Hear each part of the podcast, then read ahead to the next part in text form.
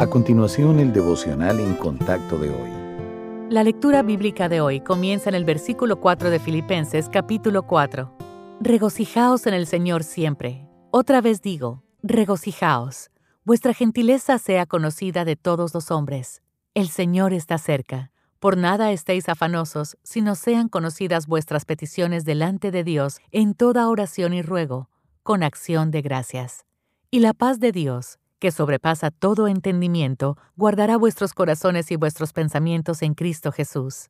Por lo demás, hermanos, todo lo que es verdadero, todo lo honesto, todo lo justo, todo lo puro, todo lo amable, todo lo que es de buen nombre, si hay virtud alguna, si algo digno de alabanza, en esto pensad.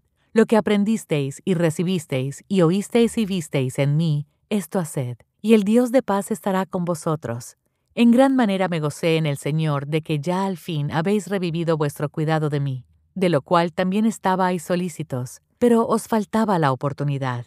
No lo digo porque tenga escasez, pues he aprendido a contentarme cualquiera que sea mi situación. Sé vivir humildemente y sé tener abundancia.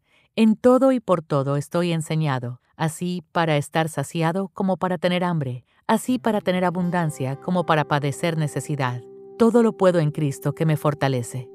¿Le sorprende que Pablo haya escrito el pasaje de hoy cuando se encontraba en una prisión? No sabía lo que le depararía el futuro, si sería liberado, castigado o asesinado, pero había aprendido a estar satisfecho en todas las circunstancias, buenas o malas. ¿Cuántos de nosotros podemos hacer esa misma afirmación? No es raro sentir descontento cuando no podemos controlar nuestra situación.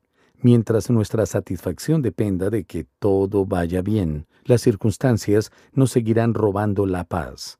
Pablo no estaba diciendo que nunca más sentiremos ansiedad o frustración. Más bien, lo que importa es cómo reaccionamos cuando esos sentimientos se apoderan de nosotros. Esto es algo que Pablo tuvo que aprender. Soportó enormes sufrimientos, desde naufragios y hambre hasta encarcelamientos injustos y palizas. Sabía también como cualquiera que las situaciones pueden ser dolorosas y desesperantes, pero al final descubrió que el verdadero contentamiento provenía del Señor, no de la situación en que se encontraba.